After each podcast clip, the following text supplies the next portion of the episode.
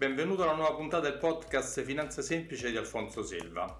Oggi un'altra puntatona dove ho un ospite particolare, dove non vi annoierò col mio monologo e parlo di una cosa che sicuramente, anzi lui parlerà di una cosa che sicuramente interesserà a tutti quanti perché si tratta di sempre di soldi, ma sempre di quello parliamo alla fine, ma di come recuperare dei soldi, dei soldi che uno può andare a trovare non per strada, ma da, da cose che ha già fatto. Allora ho chiamato uh, una persona che conosco da tanti anni, un professionista super valido, anche se è molto giovane, ma è veramente una bomba, il dottor Alessandro D'Antonio, che è un consulente contabile forense specializzato in contenzioso bancario. Eh, è una bella definizione, adesso poi lui ci spiegherà un po' che cosa fa esattamente. Ciao Alessandro, benvenuto. Ciao Alfonso, grazie, grazie dell'invito. Allora Alessandro, Spieghiamo questa pomposissima e lunga definizione di qual è il tuo lavoro, cosa fai esattamente? Allora Alfonso, il mio lavoro consiste nell'esaminare i contratti bancari, quindi i prestiti personali, i contratti di mutuo, i conti correnti, per verificare se ci sono delle illegittimità, quindi se la banca ha operato in maniera legittima oppure se il cliente ha diritto a un risarcimento. Cioè, facciamo... Se troviamo qualche irregolarità, allora procediamo e diamo al cliente quel che gli è dovuto. Facciamo, eh, facciamolo un po' più semplice, facciamo se una persona ha fatto un mutuo, un finanziamento, un prestito personale, una cessione del quinto, no? o per, per andare anche alle cose più complicate delle società che hanno un conto corrente con un fido, un, un un mutuo ipotecario, i famosi option, eh, insomma i derivati, cose del genere, tu vai a vedere se hanno pagato il giusto. È, è giusto? Ho raccontato è bene? Esattamente, è esattamente così, guarda, posso spiegartelo con un esempio. Vai, un cliente viene da me cre- dicendo che forse paga degli interessi troppo elevati sul suo prestito personale che ha sottoscritto per l'acquisto della macchina, l'esame rileva che effettivamente quel prestito era usurario aveva un tasso superiore alla soglia prevista dalla legge. Quindi è stato avviato un ricorso stragiudiziale e in 12 mesi il cliente ha, ha, ottenuto la restituzione di tutti gli interessi e di tutte le commissioni che sono state pagate sul prestito. Oh.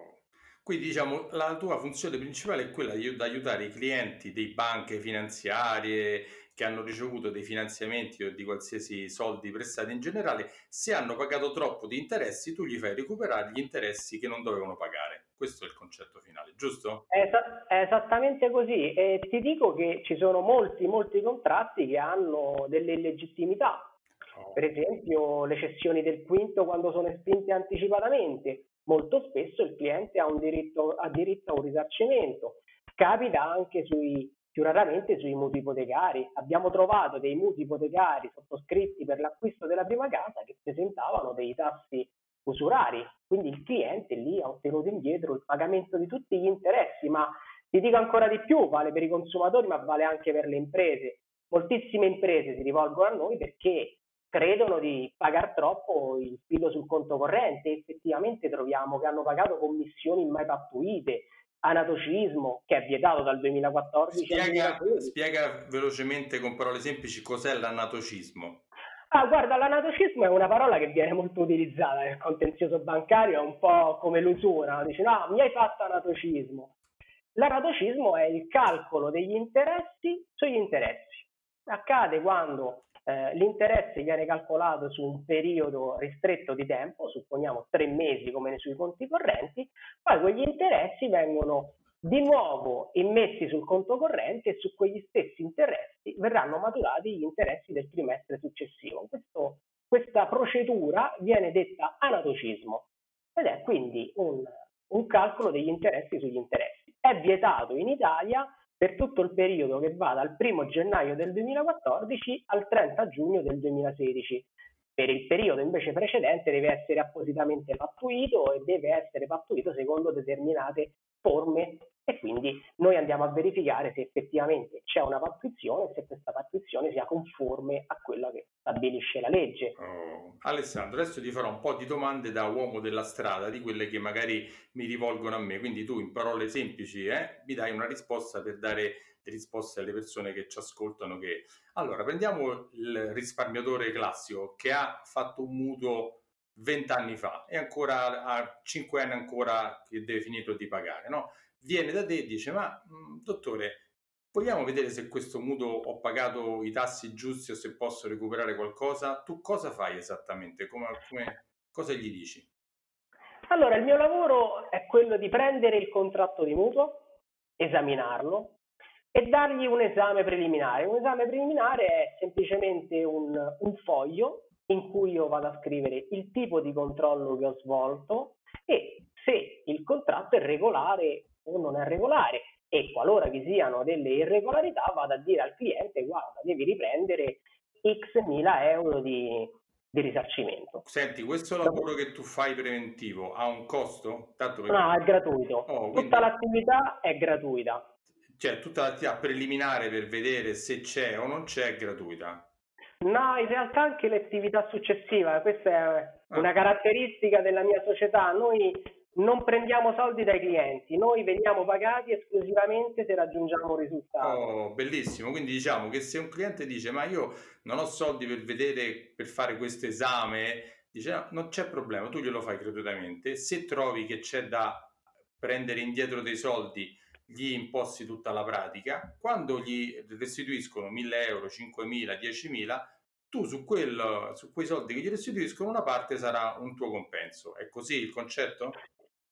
Non è solo così, è molto di più, Alfonso, Vai. perché noi diversamente dagli altri non solo veniamo pagati alla fine e solo in caso di vittoria, ma di più noi anticipiamo per conto del cliente tutte le spese che devono essere sostenute per svolgere l'attività. Che ci sono delle spese che eventualmente... Certo. Certo, Fai certo, degli esempi certo. a partire dalla cosa più semplice e arrivare a quella un po' più complicata. Stiamo parlando sempre certo. nell'ambito del risparmiatore che ha fatto un mutuo o un prestito personale o una cessione del quinto. Ma guarda, è molto semplice. Se un cliente vuole fare un ricorso in tribunale deve pagare l'avvocato, e quello naturalmente ce ne occupiamo noi, sì. il contributo unificato perché il tribunale e la giustizia è un servizio pubblico e quindi devono essere pagate delle tasse per accedere a questo servizio, che a volte sono anche elevate, possono andare da un minimo di 125 euro per un semplice ricorso, diciamo intorno ai 3.000-4.000 euro di risarcimento, fino a ricorsi più importanti che richiedono anche degli investimenti pari a 1.000 euro o poco più. Poi ci sarà naturalmente da pagare anche il consulente che verrà nominato dal giudice per dirimere questa questione, per risolverla, per verificare se effettivamente c'è questa anomalia. Tutte queste spese le sosteniamo noi. Se dopo il cliente ottiene il risarcimento che noi abbiamo indicato, allora soltanto in quel caso il cliente paga a noi una percentuale, ci restituisce le spese che abbiamo anticipato e se invece non otteniamo il risultato, tutte queste spese rimangono a noi. Il cliente non paga nulla. Quindi voi vi assumete in toto l'onere del fatto che potrebbe non prendere niente lui non, non prenderà niente ma non ha tirato fuori neanche un euro. È esattamente così. E alla fine non gli andate a chiedere, eh, ma è andata male, ci devi dare 100 euro, 1000 euro, 2000 euro. Basta. No, Se è ha... scritto tutto nero su bianco sul nostro contratto. Oh, bellissimo. Se diciamo, allora il cliente paga. Se non vinciamo, il cliente non paga. Oh, a fronte di questo, tu chiaramente farai una bella scrematura per vedere che quelli per cui tu ti impegni siano cose che pensi che vadano, non dico al 100%, ma all'80-90% a buon fine. Immagino no? che farai un'attentissima scrematura. Sì, e in questo posso dire che siamo bravi. Noi sappiamo quali sono i contratti che hanno delle anomalie e quindi sappiamo effettivamente dove possiamo vincere dove invece c'è, c'è un rischio. E se c'è un rischio cosa gli dice al cliente? Ma se c'è un rischio, in realtà diciamo al cliente che c'è un rischio, c'è la possibilità di non ottenere un risarcimento, ma al contempo possiamo anche dire al cliente non ti preoccupare che se c'è la possibilità, se si verifica eh, la possibilità che non si ottiene un risarcimento, non ti preoccupare, le spese le sosteniamo noi. Oh, bellissimo, questa cosa infatti per quello ti volevo, ti ho invitato qui nel podcast perché queste sono delle belle notizie di un servizio molto molto utile che non, però fatto come lo fai tu non impegna il cliente a pagare delle spese prima eh, diciamo a babbo morto o a rischio che poi siano completamente buttati quei soldi perché se si perde poi quei soldi sono persi Guarda Alfonso, io quello che dico sempre ai miei clienti è che anche il motto della società è che noi non vendiamo perizie, ma vendiamo risultati. Perfetto. Perché il cliente non paga quando noi facciamo la perizia o quando i nostri legali fanno l'attività legale. Il cliente paga solo quando si ottiene un risultato. Io vado dal cliente con un assegno, gli, gli do l'assegno e lui a quel punto mi dà quello che mi spetta. Perfetto, bellissimo, mi piace. Allora, ricapitoliamo sul... Allora, si può agire se uno ha un, ha un eh, mutuo anche se ha un mutuo estinto, che ne so, l'ho finito di pagare 5 anni fa, posso andare a vedere se quel mutuo eh, aveva dei problemi a recuperare dei soldi?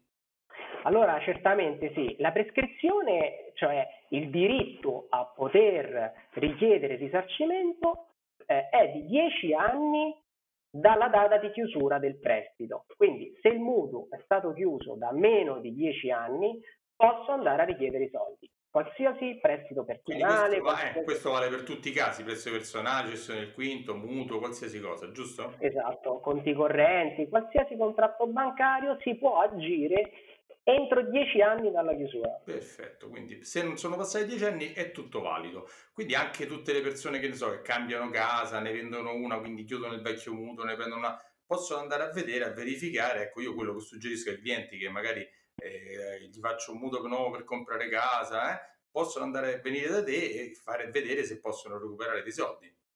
Certamente, certamente, anzi è consigliato, potrebbe essere anche una soluzione per finanziarsi parte delle spese della casa. Alcuni sono venuti da noi e alla fine con un risarcimento ci hanno comprato, oppure eh, ci hanno comprato la macchina, chi certo. ci ha certo. comprato i mobili per casa, chi ci ha comprato comunque della liquidità che ti appartiene, che è come se tu avessi fatto un salvadanaio. Ho pagato degli interessi che non dovevo alla banca, mi sono stati restituiti bene, è come se avessi un risparmio lì nel cassetto ed è quello che oggi è, io dico anche a molte persone, eh, che eh, la crisi ha creato delle difficoltà, però in realtà molte persone non sanno che hanno dentro al cassetto un prestito, un mutuo, un, conto, un fido su un conto corrente che se esaminato può dar diritto a un risarcimento. Perfetto. Senti, do eh, una notizia che mi ha dato tu chiaramente, ma eh, ultimamente, da, quando è da un anno, un anno e mezzo, è uscita una sentenza del eh, UE europea che eh, va a interessare soprattutto tutti quelli che hanno fatto una cessione del quinto, no? Mi hai detto una cosa del genere, non mai, chiaramente io non sì. faccio il lavoro tuo,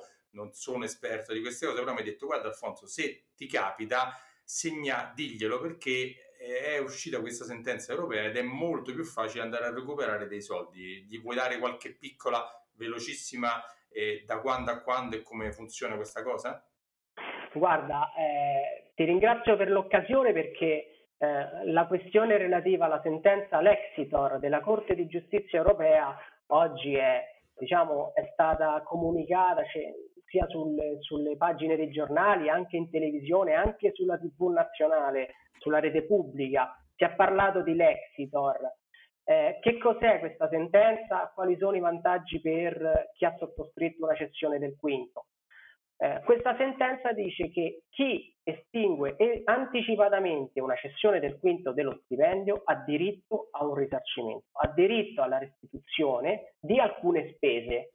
In maniera molto semplice, eh, quando sottoscrivo una cessione del quinto io pago tutta una serie di commissioni, le spese di istruttoria, le commissioni finanziarie, le commissioni per eh, l'intermediario, che valgono per tutta la durata del contratto, ma se io chiudo il contratto, lo estinguo a metà della sua durata, devo ottenere indietro la metà di quelle spese. Ok, come, come se faccio un'assicurazione di un periodo, poi la faccio per 10 anni, dopo 5 anni la chiudo perché non goduto me lo devono restituire, questo è il concetto. È esattamente così. Ok, perfetto. Quindi facciamo un invito a tutti quelli che hanno una cessione del quinto che l'hanno chiusa da poco, da un po' di tempo, pensano di chiuderla, possono andare a fare venire da te e vedere se possono recuperare una parte di queste spese. Giusto? Sì, facciamo un invito soprattutto in questo periodo, Alfonso, dove le persone hanno bisogno di liquidità noi diciamo avete a disposizione della liquidità, andate a esaminare i vostri contratti bancari precedenti perché da lì potete tirare fuori anche in breve termine comunque dei soldi che potete utilizzare per la quotidianità e oggi servono. Perfetto, senti, Adesso entriamo invece nell'ambito delle imprese, di tutti quelli che hanno società o eh, libri professionisti o piccole partite IVA, cose del genere, che hanno il classico fido o hanno la società più grosse che hanno un, uno scoperto di conto corrente, una cessione del credito, uno sconto fatture, tutti, tu, per andare a diventare ancora cose più complicate che magari hanno sottoscritto dei contratti un po' particolari di copertura, di derivati e cose del genere. Anche loro si possono rivolgere a te. Gran parte della nostra clientela è formata da imprese, imprese che hanno un fido sul conto corrente o che hanno avuto un fido sul conto corrente per moltissimo tempo. Ti dico che raramente eh, non spetta a questi soggetti un risarcimento, cioè la normalità purtroppo è che a tutti questi soggetti spetta un risarcimento. Dico purtroppo perché eh, la legalità dovrebbe essere la normalità. In realtà noi ci rendiamo conto che molto spesso troviamo molte, molti illeciti commissioni che le banche applicano senza che siano state mai pattuite, oppure troviamo che la banca varia il tasso di interesse senza comunicarlo al cliente, troviamo appunto il calcolo degli interessi sugli interessi nel 2014-2015 e metà del 2016 dove era vietato, troviamo addirittura l'usura, che è un reato penale che dà diritto al cliente alla restituzione di tutti gli interessi e di tutte le commissioni e spese associate al conto corrente, troviamo eh, le commissioni di istruttoria veloce senza che la banca abbia mai svolto un'attività di istruttoria per il cliente. Cioè troviamo veramente tantissime commissioni, tantissime spese all'interno dei conti correnti o mai pattuite o applicate in maniera diversa da quanto era stato pattuito oppure inapplicabili. Abbiamo trovato delle commissioni che per legge non sono nemmeno menzionabili all'interno di un conto corrente. Quindi e questo dà la possibilità alle imprese di ridurre il debito con le banche. Ti porto qualche esempio. Ecco, infatti, allora, allora diciamo che volevo dare prima una formazione di servizio. Per chiaramente per le imprese, magari gli importi su cui vai a lavorare e a recuperare sono molto molto più alti di quelli dei, dei privati, cioè di quelli che ha fatto il prestito personale o gestione del quinto, perché parliamo, mi hai raccontato di società per cui hai recuperato tanti soldi, dai 50, 100, 200, 300 mila euro, insomma parliamo di cifre importanti. Sì, Alfonso, arriviamo anche a mezzo milione. Eh. Arriviamo anche a importi importanti per imprese che naturalmente hanno un volume d'affari rilevante. Eh, ma ti dico, anche il piccolo imprenditore molto spesso eh, riesce a recuperare molti soldi. Porto l'esempio, guarda, partendo da un imprenditore che ha un semplice negozio al, eh, al centro di Napoli, aveva un fido di conto corrente di 20.000 euro, abbiamo recuperato dall'esame degli ultimi 10 anni 15.000 euro. Eh, insomma, mica pochi, ci ha quasi, chiuso, ci ha quasi chiuso il suo fido, insommaamente. Ha praticamente chiuso il fido e, e, e ha preso una boccata d'ossigeno. Eh, ne abbiamo diversi di questi casi. Abbiamo dei casi in cui eh, al cliente è stato aperto il rapporto di conto corrente senza nemmeno sottoscrivere un contratto con la pattuizione delle condizioni economiche. Accade, accade e quindi lì la banca deve restituire al cliente tutto quanto quello che era stato applicato sul rapporto. No, sai, perché, quindi... sai perché ti facevo questa domanda particolare? Perché molte volte i, le società, secondo loro, quello che gli hanno fatto pagare, magari dicono no, ma è giusto, ma hanno scritto quel tasso, anche molti risparmiatori dicono ma no, ma c'è scritto che non l'ha superato, c'è scritto che sul mutuo non è stato superato, ma invece quando tu, siccome tu, quella, la tua dicitura consulente contabile forense, tu vai a rifare i calcoli e tante volte scopri che quello che hanno scritto poi non è quello che, che è la verità. No, guarda, ti dico la verità, l'imprenditore si accorge di qualcosa che non va nel momento in cui proprio è, è all'estremo, è, è stremato dalle commissioni, dagli interessi, allora in quel momento si accorge che qualcosa non va.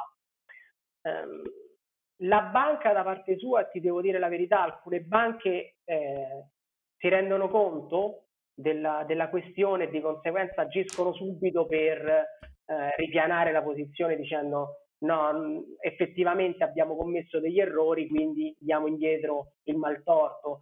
Altre banche, ti devo dire la verità, non hanno lo stesso atteggiamento, quindi negano fino alla fine. Fin quando non si arriva alla decisione dell'arbitrato e della sentenza, la banca nega, nonostante anche a volte eh, il consulente nominato al tribunale dica guarda, eh, qui c'è qualche cosa che non va e dopo alla fine aspettano la relazione finale per vedere se effettivamente è così. E poi dopo sono condannati a pagare. Sì, dopo alla fine sono condannati a pagare, ovvero, ovvero il, il cliente che ha un debito molto elevato spesso capita che quel debito è minore, come una delle ultime pratiche che abbiamo lavorato, è stato fatto un decreto ingiuntivo a un cliente che era fideiussore della propria impresa per 360 mila euro, alla fine il debito era la metà. Ora è, è importante, il cliente è ancora a debito, sì, ma della metà.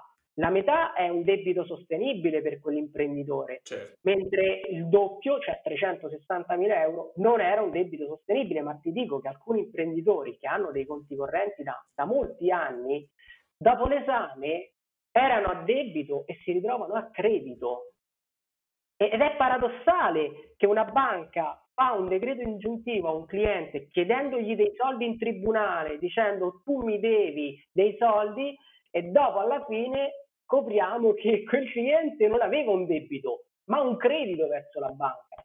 Quindi l'esame eh, va sempre svolto, secondo me, cioè il consiglio che io do all'imprenditore, anche se questo non intende agire nei confronti della banca, è esaminagli i, i conti correnti, vediamo se c'è qualche cosa, perché dopo potrai valutare anche l'atteggiamento che la banca ha nei tuoi confronti.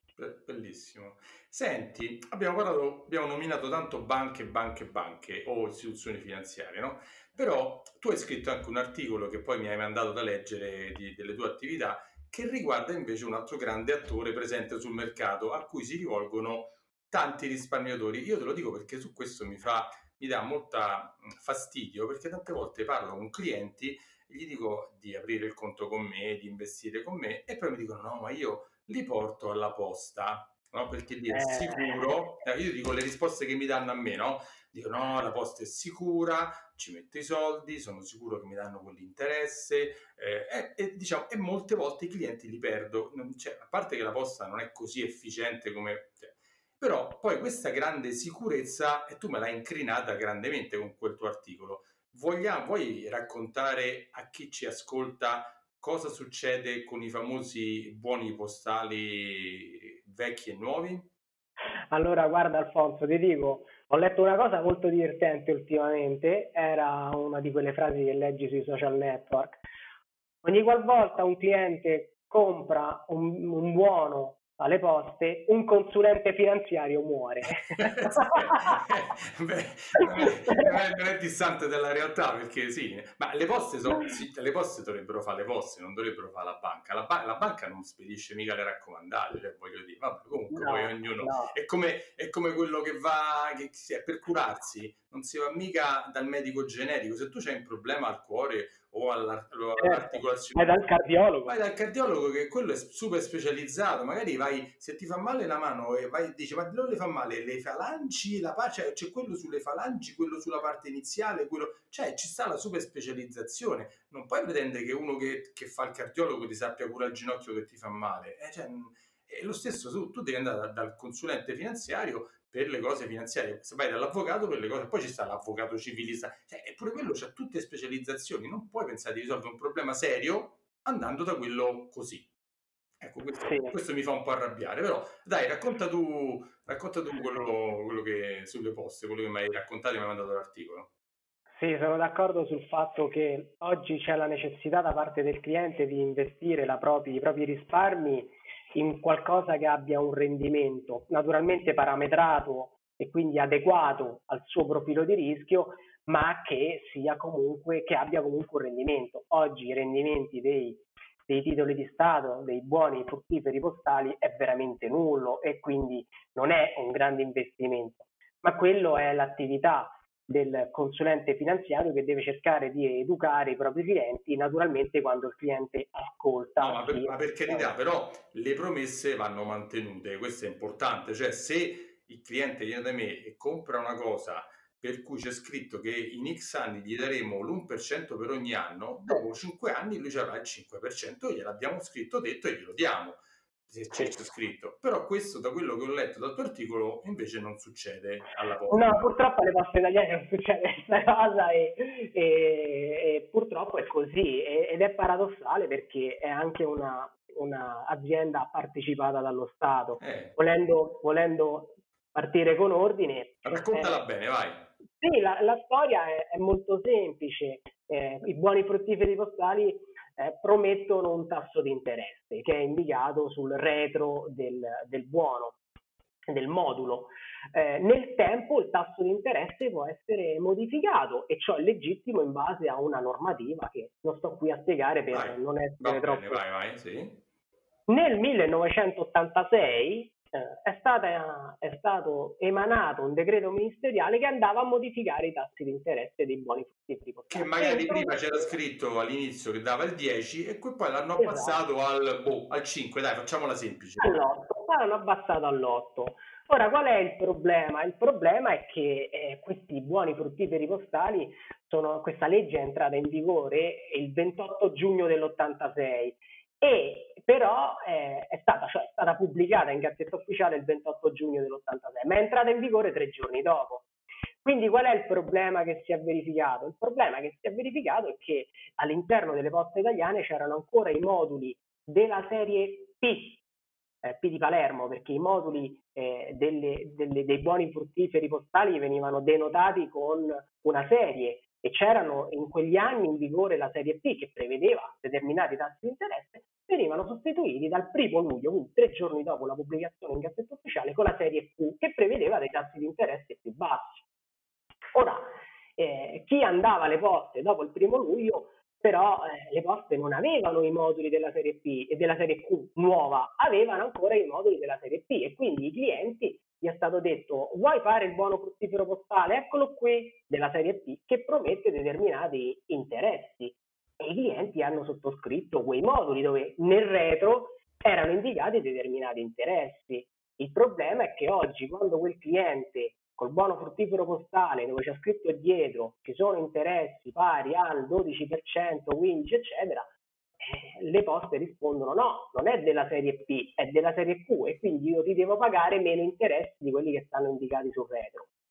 Altra fattispecie è quella in cui sul retro del buono veniva apposto un timbro con i nuovi tassi di interesse della serie Q, cioè eh, naturalmente non avendo eh, gli addetti alle poste i moduli della serie Q hanno utilizzato quelli della serie P, però sul retro hanno visto bene di applicare un timbro dove indicavano i nuovi tassi di interesse. Il problema è che i tassi di interesse su questi buoni fruttiferi postali erano previsti per 30 anni e mentre loro hanno indicato soltanto gli interessi fino al ventesimo anno, di qui il problema, quale tasso applicare dal ventesimo anno in poi?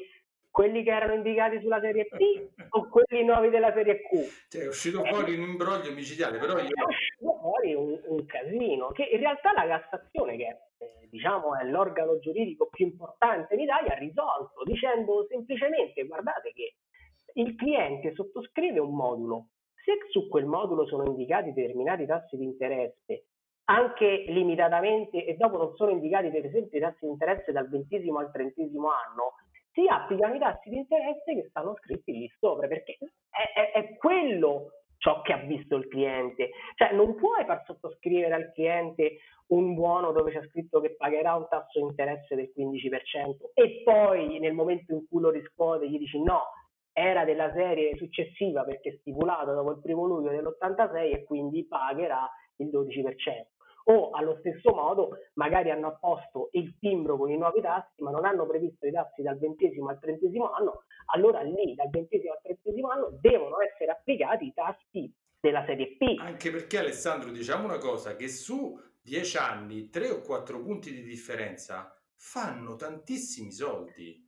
Fanno Parliamo tanti. di migliaia di euro in eh, realtà. Eh, fanno, cioè, se tu fai anche solo il 3% senza interesse composto, l'interesse composto sarebbero gli interessi sugli interessi, in 10 anni sono il 30% in più. Se no, fa... di più. No, di più, no, no, io sto parlando semplice, se il 3%, sì, se il composto diventa molto di più, perché poi ogni anno fa gli interessi e ricalcola il guadagno sugli, sugli interessi dell'anno prima. Quindi alla fine la differenza fra quello che il cliente si aspettava di ricevere avendo quel pezzo di carta in mano fatto dalla posta con scritta quella cosa, eh, magari diceva io devo prendere 50.000 euro, dico, Balla dice no, no, lei gliene aspettano 25. Cioè, Esattamente la situazione che si cioè, sta creando. Non è che parliamo di ma 200-300 euro in meno, dice vabbè, vabbè, ma sono tanti soldi la differenza, per tanta gente che ha fatto questi per i figli, per i nipoti, per questi obiettivi qua, si è trovata con tanti soldi in meno. E quindi tu stavi dicendo, la Cassazione ha detto che hanno ragione i clienti. Le poste cosa hanno fatto invece? No, le poste sono rimaste un po' sulla loro posizione, nel senso che questo, questi ricorsi che sono stati avviati negli ultimi anni sono stati avviati soprattutto, soprattutto presso l'arbitro bancario finanziario, il quale però emette delle decisioni che non sono vincolanti per gli intermediari. Cioè una decisione dell'arbitro bancario finanziario non vincola la banca, la quale può anche decidere di non rispettare quella decisione e dire io non mi voglio adeguare a quella decisione. L'unica penale che ha è quella eh, che la sentenza verrà, la decisione, che non si tratta di sentenza, verrà pubblicata sul sito della Banca d'Italia. Ma a Poste Italiane sembra che questo poco importi perché ci sono numerose eh, decisioni dell'arbitro bancario finanziario che, alle quali Poste Italiane non si adeguata e quindi i clienti adesso stanno andando in tribunale. E quindi questo ritorno al discorso iniziale, attenzione perché quando investite i vostri soldi la, tutta questa fiducia che vedo re, re, messa nelle mani delle poste italiane eh, non mi sembra che poi sia tanto ben riposta perché se poi non mantiene, quando uno non mantiene la parola data non è tanto carina questa cosa verso i clienti che investono i propri soldi magari sull'arco di 30 anni no? perché uno l'ha, messi là dice fra 30 anni farò un gruzzolo per comprarmi una casa per regalarla a mio figlio. Trovarsi con una brutta sorpresa non è bello. No, non è sicuramente un comportamento serio da parte di una società che è partecipata dallo Stato e che, ha, e che diciamo c'è una posta in ogni paese, parliamoci chiaro, e questo ha dato l'idea che le poste italiane siano comunque non un'azienda privata che persegue i propri obiettivi e scopi, ma sia una, eh, un'azienda pubblica. Nella concreta realtà non è così e dopo ciò si, si manifesta nei comportamenti perché Poste Italiane si comporta da azienda privata la quale afferma che eh, non sono dovuti questi soldi e di conseguenza non li dà al cliente e il cliente purtroppo è costretto a, ad andare per vie legali o all'arbitrato, se qualora naturalmente Poste Italiane si adeguasse all'arbitrato e, e quindi ad agire attraverso un'attività legale, cosa che per esempio non accade nelle altre banche dove eh, di solito io non ne ho contezza ma eh, no, non è mai capitato che un titolo che deve avere un determinato rendimento stabilito in misura fissa, poi alla fine la banca dica no, non ti sono dati quei soldi. Oggi io posso dirne molte sulle banche, dall'usura all'anatocismo ne abbiamo parlato, però non mi è mai capitato che una banca dicesse no, guarda, io non ti pago il tasso di interesse che hai pattuito su quel contratto. Ecco, non, è, ecco, questo, non è capitato mai. Questo mi piace che lo dice uno che non fa il consulente finanziario, ma anzi che di solito va contro le banche perché per far rispettare ai propri clienti quello che gli hanno diciamo, levato in più con gli, con gli, con gli interessi. Ecco, questo è importante. Senti Alessandro, io ti ringrazio, abbiamo fatto una bella chiacchierata, adesso mi piacerebbe che tu lasciassi i tuoi dati e della tua società perché quelli, tutte le persone che hanno ascoltato sicuramente ci sarà chi è interessato a contattarti e quindi vorrei che lasciassi tutti i tuoi dati molto chiaramente per dove chiamarti. Sì, io ti ringrazio tantissimo Alfonso per questa, per questa, chiacchierata che è stata anche per me interessante, eh, mi ha dato la possibilità di spiegare a chi ci ascolta anche alcune problematiche che riguardano il mio lavoro che credo oggi siano problematiche importanti. Per chiunque voglia approfondire e verificare i propri contratti può contattarci direttamente dal nostro sito internet conserf.it. Aspetta, spiega, dillo meglio che non si capisce bene, fai uno spelling. Conserf.it. Comunque poi Conserf. in descrizione lascerò il, il link. Mm-hmm.